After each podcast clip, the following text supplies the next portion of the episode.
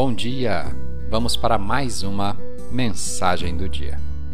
A escritura de hoje está no Evangelho de Marcos, capítulo 16, versículos 6 e 7. Mas ele disse: Não tenham medo.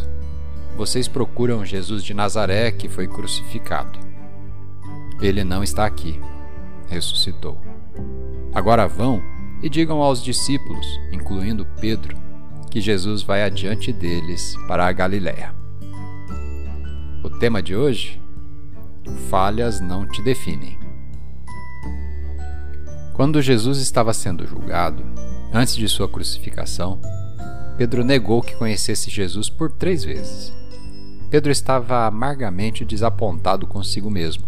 Estava tão envergonhado de ser um covarde. Logo depois disso, crucificaram Jesus. E Pedro nunca teve a chance de dizer a Jesus que estava arrependido. Ele teria que viver com aquela culpa.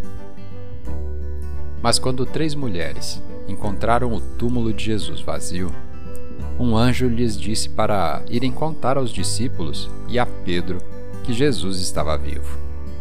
O único discípulo apontado pelo nome foi Pedro.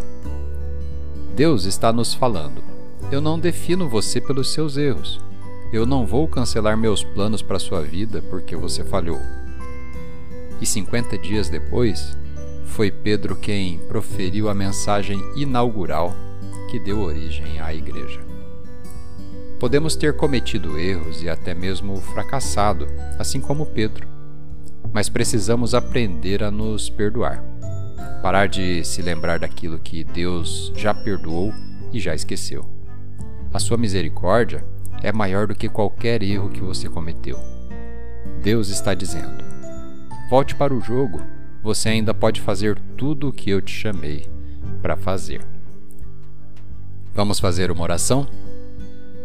Pai, obrigado porque, quando cometo erros e falhas, a tua misericórdia ainda está me cobrindo. Obrigado porque perdoas e esqueces os meus pecados no momento em que te confesso e peço perdão.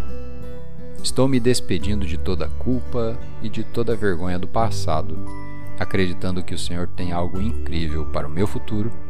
Em nome de Jesus. Amém.